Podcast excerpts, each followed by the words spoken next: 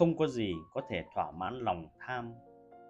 Nhưng theo lẽ tự nhiên, ta chỉ cần một lượng khiêm tốn là đủ thỏa mãn. Vì vậy, sự thiếu thốn ở nơi lưu đày không hề mang lại bất hạnh.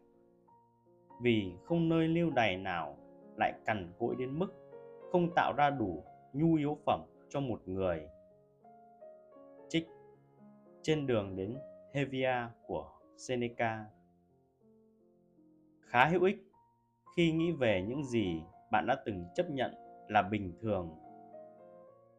Hãy nghĩ về khoản lương đầu tiên của bạn, rằng khi ấy số tiền đó có vẻ lớn như thế nào. Hãy nghĩ về căn hộ đầu tiên của bạn, cũng có phòng ngủ riêng, phòng tắm riêng và bạn rất vui vẻ khi ăn nhanh gói mì ramen ở bếp. Giờ đây khi bạn đã thành công. Những điều kiện quá khứ ấy khó có thể khiến bạn cảm thấy thỏa mãn. Trên thực tế, bạn có thể đang muốn nhiều hơn những gì bạn có ngay bây giờ. Tuy nhiên, chỉ một vài năm trước, bạn không những coi những điều kiện tầm thường ngày nay là đầy đủ, mà thậm chí còn rất tuyệt vời. Khi đã thành công, chúng ta quên rằng mình đã từng mạnh mẽ thế nào? Chúng ta đã quá quen với những gì mình có.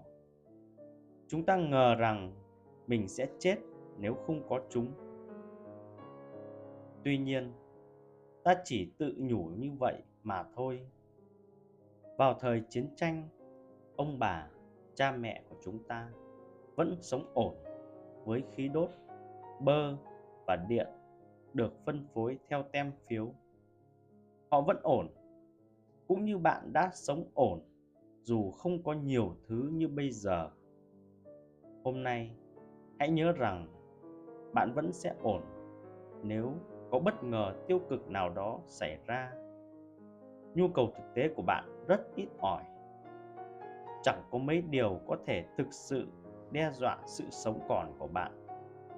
Hãy suy nghĩ về điều đó và điều chỉnh những lo lắng và sợ hãi của bạn cho phù hợp